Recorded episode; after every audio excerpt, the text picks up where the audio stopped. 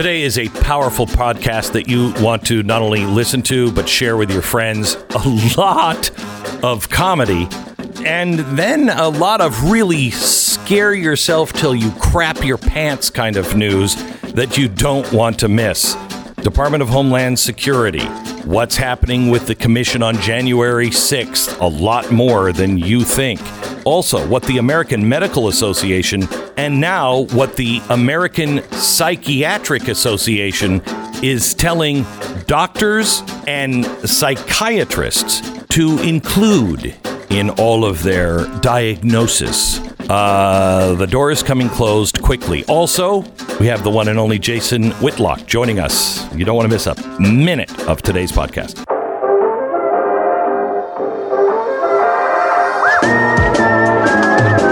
You're listening to the best of the Glenn Beck program. Thank you to Def Leppard for uh, doing our theme. Welcome to the Glenn Beck program. uh, the um the news today is disturbing, but I want you to know that this is all on the federal level. To win, you must go to the local level, and you need to stand in your own hometown and in your county. Let me give you a reason why. Top prosecutor in Loudoun County, Virginia, has participated in the Facebook group whose members infamously created a list of parents who disagreed with the school system policies of critical race theory. The the intention of this Facebook group is to hack, infiltrate. I'm I'm quoting, hack, infiltrate, and expose parents. And this all according to screenshots. March 16th, this was exposed. and now the anti racist parents of Loudoun County have doubled down. And now they appear to be going after children and gathering information of children of at least one adult. There is the group administrator who is saying, hey, anyone else with racist TikToks uh, of kids, please PM me, especially more with the N word. Okay. All right. Another member responded to that post saying, We have to fight this S together. That's when the county's top prosecutor chimed in and said, Exactly. You are where we need you. What? You are where we need you? The, the top prosecutor is getting involved with this? And is in support of the hackers and people who are trying to expose, you need to stand up together. You know, I read a story today that con- that people are concerned that uh, liberals liberals are starting to worry about all this wokeness. That they're they're thinking this might play out badly because a lot of people don't like it, and it'll play out badly in the next election. Forget about the election. It's playing out badly for all humankind if we continue to go down this road. One more thing, then we bring Pat Gray in to talk about ATF. Try this one on. The TSA began implementing President uh, Biden's mask mandate at airports. It has now been extended through September 13th, 2021. The senior official performing the duties of Transportation Security Administration's administrator confirmed yesterday, quote, that TSA agents must handle mask mandate violations in airports the same way they would treat travelers trying to take firearms through security checkpoints. Mm. Now, listen to me if you're a cop. Please listen to me if you're a cop. I understand why you would want to walk away. I get it. I get it. But if you walk away, if you walk away, you're going to leave us with a police force that is like the TSA. There's a lot of great people in the TSA. I meet them at airports all the time that are doing their jobs. But I also meet an equal amount of just dumb, dumb dummies who are are shouldn't work the friolator Honest to God, they might fry their own hands or face. What happened to my hand? I'm going to look. They shouldn't work a fryolator. They don't care. Please stay in place. You cannot abandon that post because uh, it's going to get bad if we have if we have that half of the TSA being our police force. We're in real trouble. Uh, by the way, the good news is we won't have any guns. I love the new. I love the new ATF guy. How Isn't about he he you? great? Yeah, he's fun. Oh, He's fun. Great. Yeah. Uh, do you? I particularly liked him with posing for a selfie in front of the destruction at Waco after uh, 91 people were killed there. Uh, That was really cool to for him to stand in front of that wreckage and uh, take a little selfie. He was proud of it, I guess. Yeah. Well, you know, uh, it, it was it was a lantern.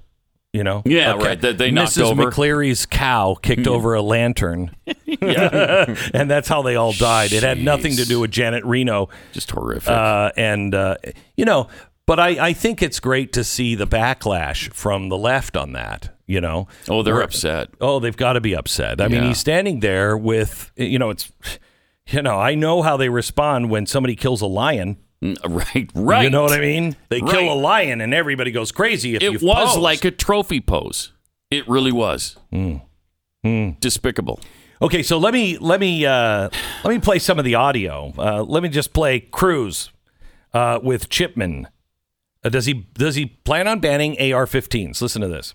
The AR 15 is one of, if not the most popular rifle in America. It's not a machine gun, it's a rifle. Uh, your public position is that you want to ban AR 15s. Is that correct?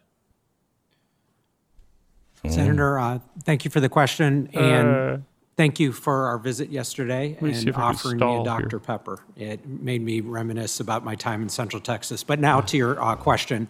Uh, With respect to the AR-15, uh, I support uh, a a ban as, um, as has been presented um, in uh, a Senate bill uh, and supported by the president. Um, The AR-15 is a gun I was issued on ATF's SWAT team, and it's a particularly lethal weapon. Um, and regulating it as other particularly lethal Like a- weapons, like a um, Smith and Wesson advocated 380 for. That's not um, particularly lethal. As That's the only ATF lethal. director, if I'm confirmed, I would simply enforce the laws on the books. And right now, Okay. um, I'm just there gonna is follow no the such, laws uh, on the books, ban okay. on those guns. All right. Um, here's Amazing. here's how he. Well, first of all, cut seven, please. He can't seem to identify or define an assault weapon. Listen to this. I got 35 seconds left. Define it for me, would you please, sir? What's an assault weapon? Yeah, Senator, uh, um, the bill uh, to ban assault What- weapons is what is your dozens of definition of pages. There's assault no way I could define an assault weapon. You don't have any. You're going to run an, a- this agency, and you don't have a definition of assault weapon. But I would be enforcing the definition that members Yeah, of but you're Congress going to be issuing rules and regulations. Just give me your definition. Um, I'll give you one definition that ATF Give me your definition. uses. One definition that ATF currently Give me your definition. I can give you Okay. one definition. Listen, won't forget about question- this. Okay, so he doesn't answer it. Now listen to this. Here's when he finally defines an assault weapon. there are not criminal consequences. I want to turn to a second matter now, Mr. Chipman. You have called for an assault weapons ban. I have a simple question for you. What is an assault weapon? Senator, um, an assault weapon would be, in, in the context of the question you asked, what Congress uh, defines it as.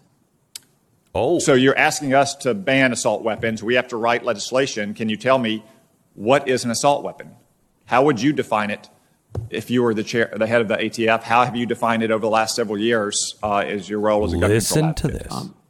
S- Senator, um, if I'm confirmed as ATF director, um, you know, my recollection is the only um, um, process but by which ATF has weighed in is that I know there's a demand letter three program which requires multiple reports, uh, multiple sale reports on the southwestern border. Listen.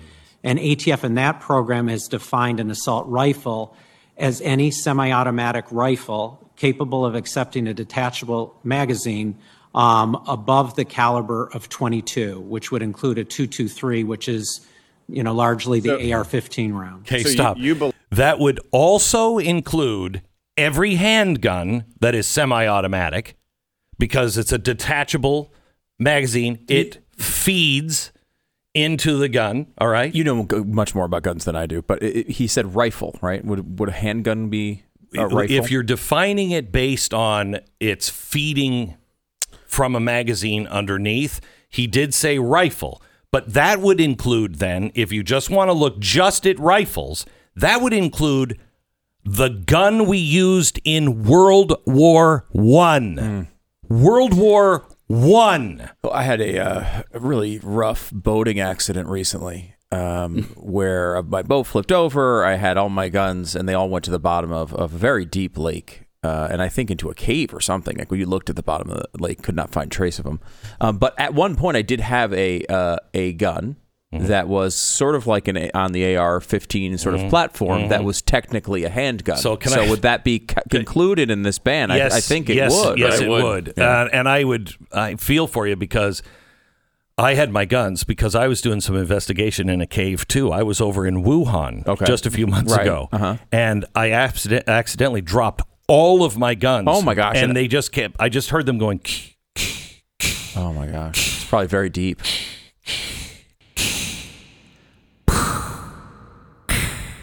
Oh my god! All the My way down there. guns, guns. I. And then I heard, The and all bats. the bats started coming, and I was like, I got to get out of here. So all my guns are in China. Uh, you were you were able to transport your guns to the the Communist Republic of China.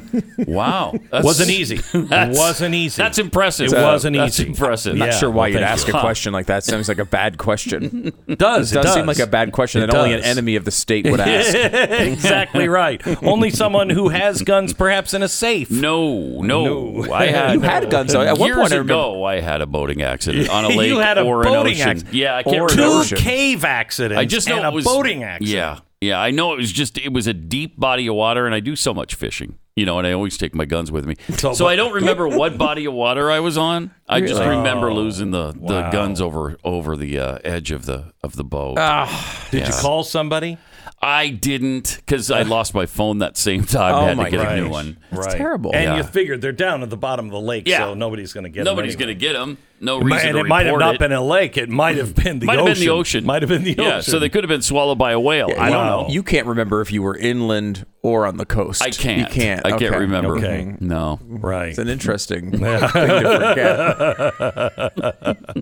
I lost it in a boating accident. Mm-hmm. As you've mentioned a few times, I'll bet you if they if you replace the metal portion of an AR-15 with the wood paneling that you know like is on a hunting rifle, they wouldn't have any problem with these with these. No, weapons. the average person wouldn't. The average person wouldn't. Um, however, what he just defined is a. I don't remember. Somebody in the audience will know, but it is a gun uh, that we used in World War One. I. I think we used it in World War Two, and it f- it feeds from below.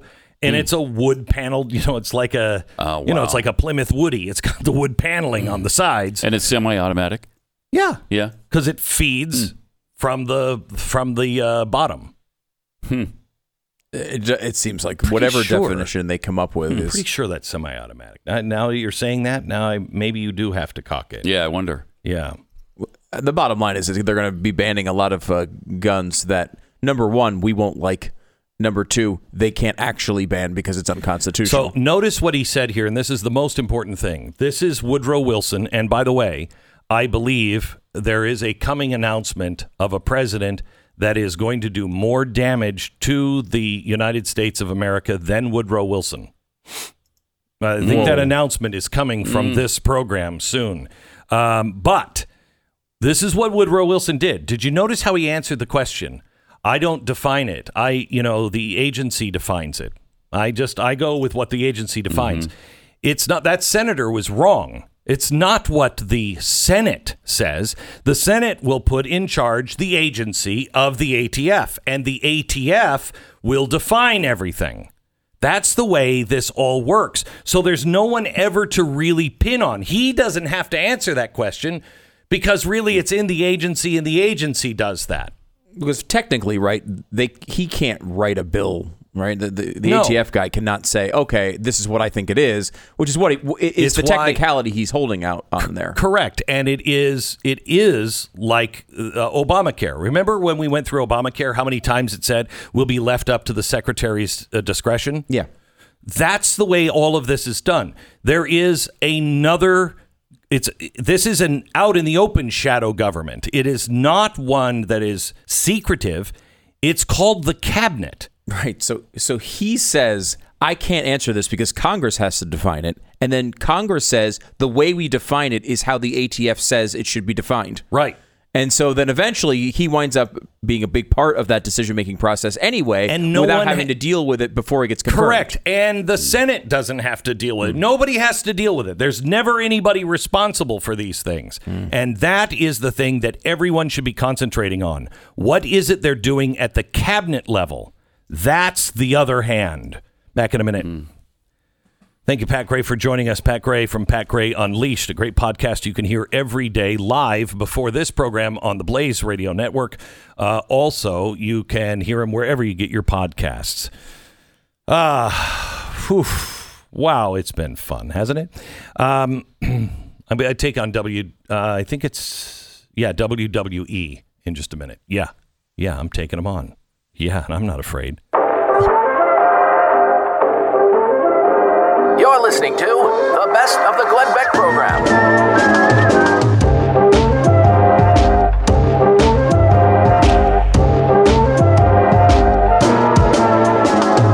All right, I told you a week ago that the American Medical Association released a plan to embed racial justice into the medical profession. This went beyond just saying, hey, you know, we need more black doctors, so we're going to lower the standards for people in medical school so they can be doctors. Excuse me? I know that meritocracy is something that only white people care about because I'm sure black people are like, no, I want the black doctor. What, he got F's in the surgery that he's going to give me? That's okay. He's black. Bring him on in. Nobody, nobody disagrees with meritocracy when your life is at stake. So not only are they lowering the standards at schools for uh, people of color, um, but they're also um, they released a lengthy anti-racist plan, anti-racist plan, uh, and uh, their new initiatives are going to end embedded racial, uh, or they're going to embed racial justice to rid ourselves of and uh, of of racist people. And apparently doctors i guess doctors are very very racist. They have an 86 page document that outlines a three-year plan to implement anti-racist initiatives including pushing r- critical race theory through the medical community now what stu what could possibly be a problem with that what could possibly be the problem with critical race theory in with your doctor Well, it seems like then you'd be able to define people who didn't agree with critical race theory as having a medical or psychological problem. Well, no, we're talking about the medical field. We're talking about the medical field. Uh, and, uh, you know, so I guess they might have a medical problem, sure, but you'd need a psychiatrist to deem them as having a That's true. mental. That's true. You'd, Yeah. that, if that happened, I, I would be more worried. You'd be more worried. Yeah. I mean, uh, the medical thing is. uh, The medical thing is disturbing because you could say, hey, for equity purposes, you white person don't get the treatment that person does. Right. Right? That could be bad. That could be bad. That could uh, lead to a, a death list. You know what I mean? Uh, where you're you're you're making lists of who dies, who doesn't, based on what I guess race. race. I mean, Yeah. and we've the thing about this is, of course, we've seen this in history, and I thought we all agreed it Yeah. was really Yeah. a bad idea Really bad to idea. give preferential No, treatment to people for medical uh, causes on, no, no, based no. on race. No, no, China's the new model. Um, so you were saying you were you would be worried if it I would say it would be, you know, it would be another a whole another step in the wrong direction if if it was psychiatrist. I mean, like med- it, like the APA, like the uh, American Right. Psychiatric Association, if they came out and said, uh, which they did yesterday, um, the largest psychiatric organization in the world sent an email to their members yesterday that psychiatrists need to incorporate anti racism into their practice. The email encouraged psychiatrists to commit themselves to practice anti racism with their patients and restated its commitment to achieving mental health equity for all.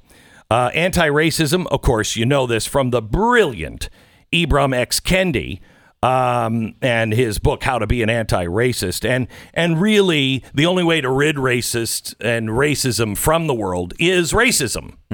That's the actual idea. He says the word discrimination. He advocates for discrimination. He doesn't Ah, okay. use the word Okay. racism, of Okay. course, but uh, I, I kind of put those on the same plane. So, uh, mental health professionals were given suggestions for steps to center racial equity uh, in all their conversations with uh, their patients.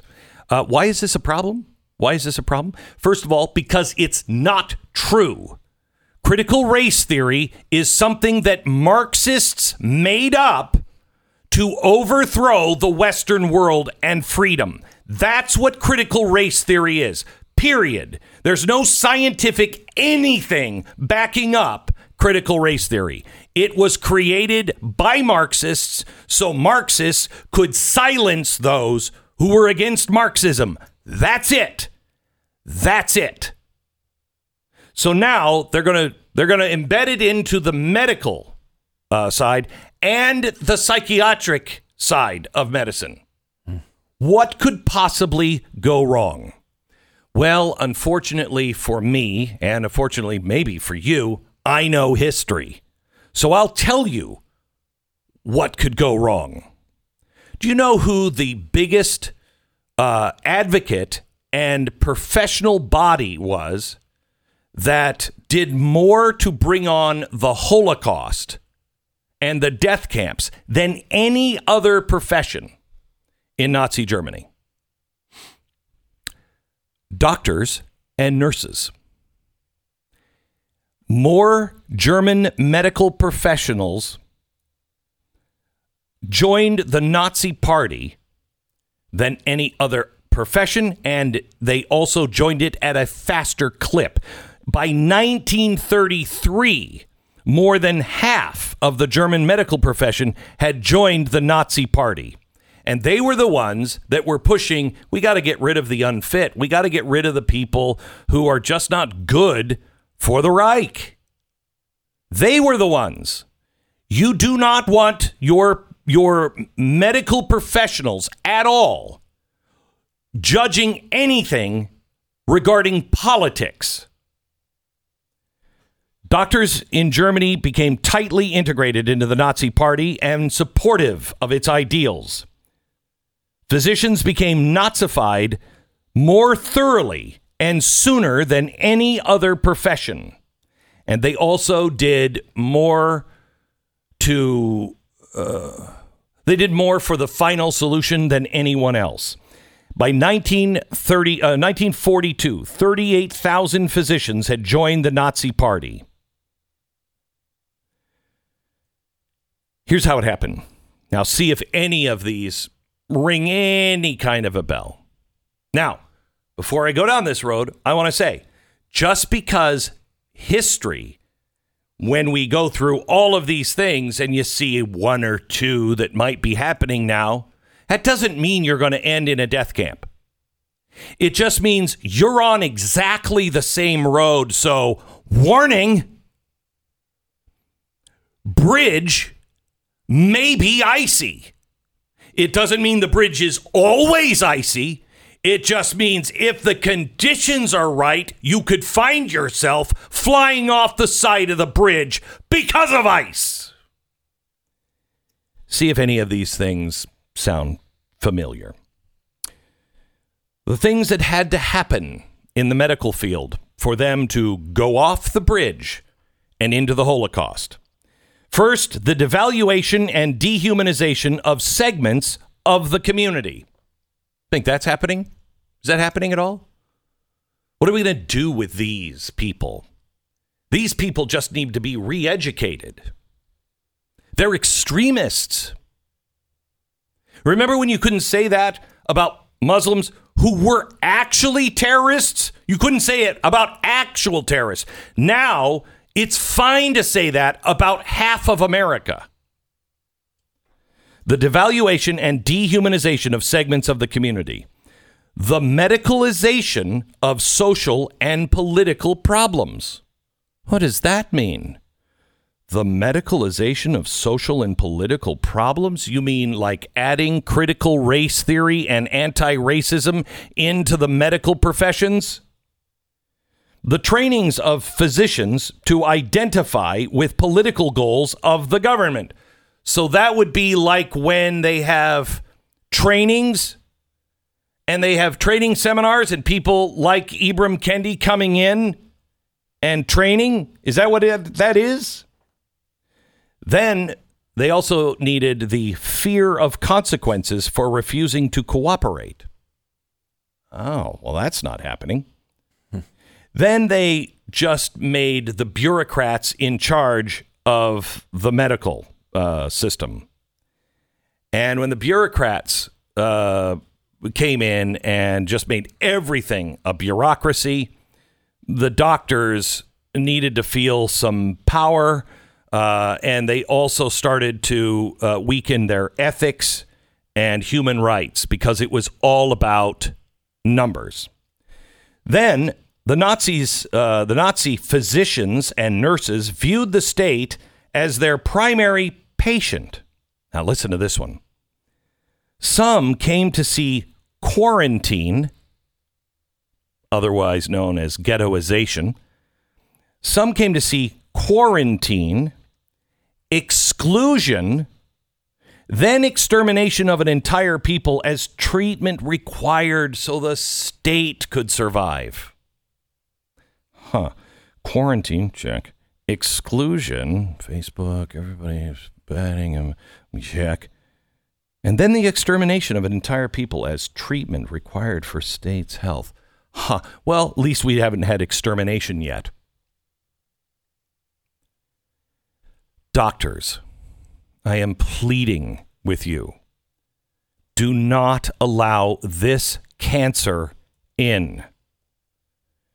It, it's you don't you must cut it out and get clean margins.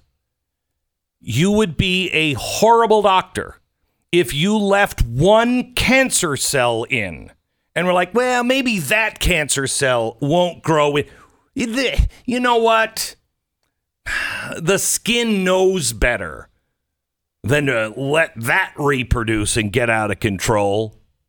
You know what? I talked to, you know, I talked to the people. I said, look, I left some colon cancer in there, a few cells, but you're going to know it when it happens. Don't worry about it. Just come and see me and I'll take it out when it becomes a problem. You wouldn't know to, you wouldn't knowingly do that to someone unless you had no other option.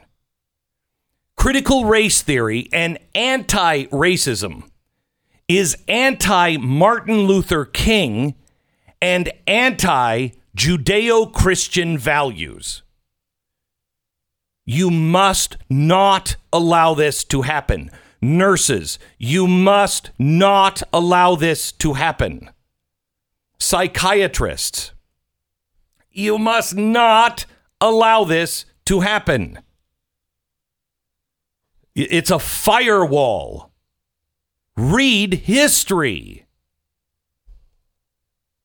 Now, as if the doctors and the psychiatrists are bad enough, wait until I tell you what Joe Biden hid in one of the emergency stimulus packages that you're going to find wonderful.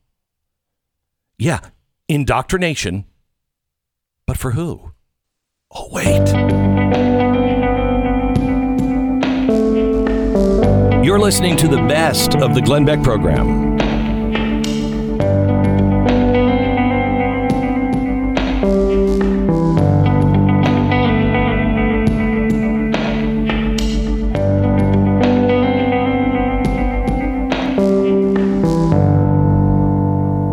Mr. Jason Whitlock, who is, of course, a big fan of this program because of all of the heavy, heavy sports talk uh, that I do all the time. Welcome, Jason. How are you? I'm awesome, and I, I did listen to half of your last hour, and wow, I mean, it was powerful what you were saying. It's frightening what you're saying. I can relate to what you're saying, uh, but I do come here filled with hope and energy, and just I'm the most optimistic I've been in quite some time. Who's our little, what are they called? Rainbow ponies. My little pony. Who's going to bring some rainbow in my life right now? Thank you for that. Tell me why you're hopeful. It'll be a name your audience may not recognize initially, but maybe some of them have heard of what's been going on the past 10 days, two weeks. Kwame Brown. You know that name, Stu? Kwame yeah. Brown. Oh, yeah. Oh, you're follow, you're paying attention. Yes. Yeah. Well, first of all, yeah, I know him from back in the you know basketball days, but also he's been he's been mixing it up quite a bit lately. he's incredible, and he, he's a bolt of lightning. Uh, he, he's former number one draft pick in 2001 in the NBA, drafted by the Washington Wizards on those two team on the team that Jordan played two years for the Wizards. Oh, see, he's saying this for me and about half of the women that are listening. and the audience. But and and so Kwame's reputation in the media has been that he was a bust, that he didn't work out, and he's been kind of a laughing stock mm-hmm. for 20 years. There's another narrative and a more truthful narrative. The guy's not a bust. That Michael Jordan actually didn't want him on the Wizards and and kind of sabotaged his development early those first two years. And so, but Kwame has is fed up, and so he So attacked. he's never really spoken out about this Never. before? Okay. Never. No, I mean, I guess he had been doing a little YouTube page for about a year, Hmm. but not really addressing this and not addressing it as passionately and as aggressively as he has over the past two weeks. But he started attacking these two guys, Stephen Jackson and Matt Barnes, who joked about him on their podcast in the past two weeks. And basically continuing the narrative of this guy's a bust and a failure. So any jokes that were beyond what had only always been said or just the same? Okay. This was the tipping point. Okay. And and the tipping point really is, and people haven't talked about this. Kwame has a 16 year old son who I think is a sports fan and a bit of an athlete. And Kwame's like, hey man, y'all can't just talk about me like this. And my son's listening, Oh, my okay. daughter's listening. It's undermining my effectiveness as a dad. I'm Oh, not going to be a laughing stock for forever and just a punching bag for you guys forever. But he's basically gone after Stephen Jackson and Matt Barnes in the most aggressive. It's profane. It's in your face. He punked these guys, made them apologize. Then Charlemagne the God, the radio host, the mm-hmm. Breakfast Club that's popular, mm-hmm. he jumps in and tries to defend Matt Barnes. Kwame Brown goes after Charlemagne the God. But but just more important than these individual beefs, Kwame is expressing a message about and redefining manhood. And it's a message specifically for black people, but it's for everybody's attracted to it. It's about masculinity. It's about what really is being a good father and a good representation in the media. this does not sound woke. No, he is. That's the other. He's not remotely woke. He's actually on the other side. Huge fan of Thomas Sowell. Huge fan of Larry Elder. Defended Candace Owens uh, publicly. He's unpacking these bigger ideas and about changing this very negative culture that has been defined for black people and we've embraced. And black people are loving it. They're running towards him. He's not being called an Uncle Tom, a coon. He's not being called a sellout. They're saying, yes, we've been waiting on someone to say this and represent this in a way that we believe in. And so this guy has gone from 10,000 YouTube subscribers to 250,000 in 10 days. Wow. 10,000 Instagram followers to 175,000 in 10 days. People are running to Kwame Brown, and everybody in the black internet space is talking about him and having a reaction. And there's been nothing but support. and what he, he's opening the door, even though again it's profane, it, it's not. You know, look, I, I have to tell you something. Um, I used to have to go with my best friend uh, who was living with us. It was broken family, and he lived with us for a while. And we'd have to go pick up his dad at the bar. We'd get Yeah. a call from his mom, and she'd say, "Could you go pick him up at the bar?" So we had to go in, and he was a bastard. He was a son of a bitch, and um, and we'd have to go in the bar, and he'd call us all kinds of names and everything else. And it is from that experience that I have uh, I grew to understand if you want to help somebody, you can't do it outside of the bar.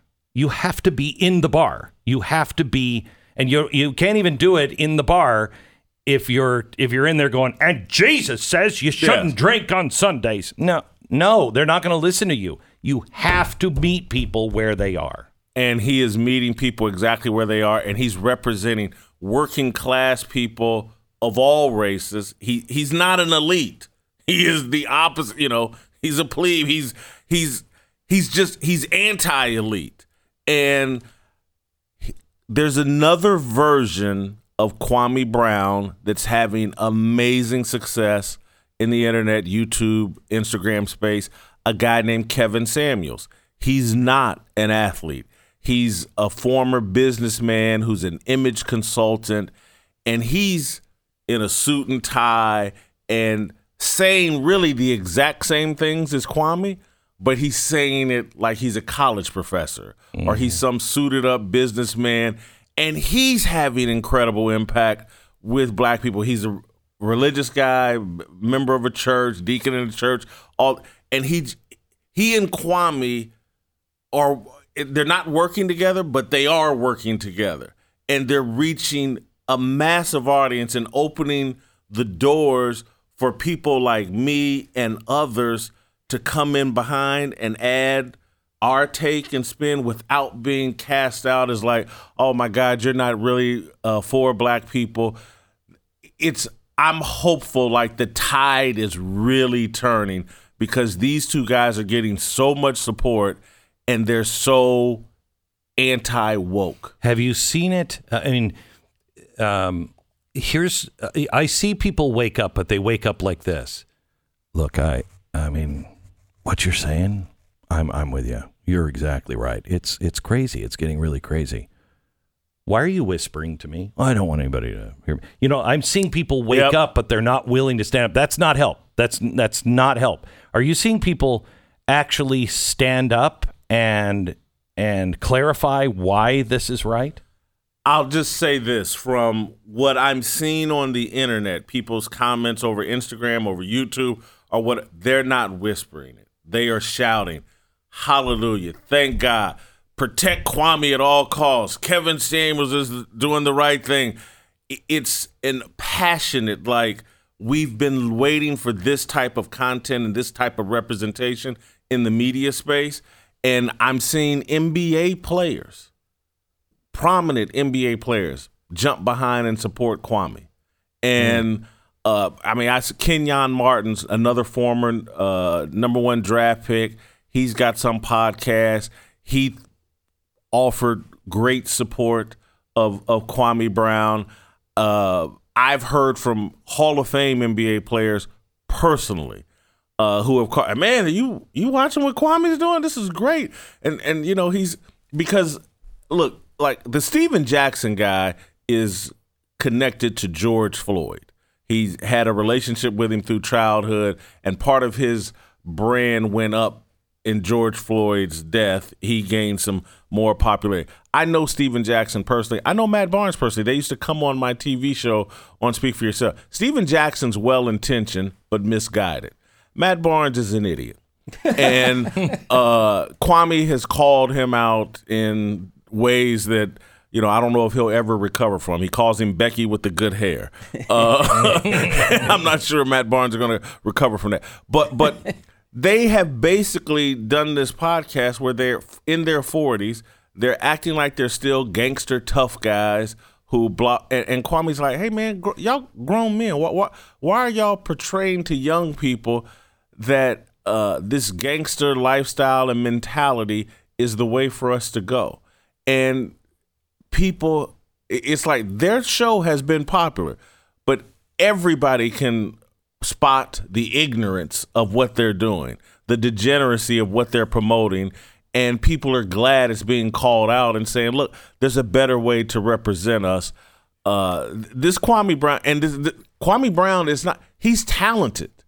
This guy will talk for two hours straight, and he'll be funny. He'll be compelling. He'll be insightful. Uh, it, it he's talented, and it's like a natural talent. I don't think anyone's trained him up. He, he just has this huge personality. He he's a farm. He he farms his own land. He owns his own land. You know, he made sixty five million in the NBA. He's not remotely broke, but he lives a working class lifestyle. He grows his own food. He gets on a tractor every day. Uh, There's something about that that changes uh, people. I think. Yeah. I think when you're working with your hands, uh, and especially with the soil, you don't lose the connection to the things that are real. Yeah, and he again, he's not someone that wants to run around with celebrities. He'd rather run around with his brothers or the plumber that comes over to his house. I mean, he's saying all this, and it, and it's true. He's just he he calls the little cabal of celebrities the go along to get along gang, and he goes, "They're none of them are man enough to stand on their own two feet. They don't know how to take care of themselves as uh, by themselves." And he goes, "I, I want to break all that up. I, I want real men who are." are Producing sustainable have- we have to lifestyles. have him on. Yeah, he's he's We have to have incredible. him on. Yeah. Now he's getting in. What the hell are we talking right to you for? Why don't we just get him on?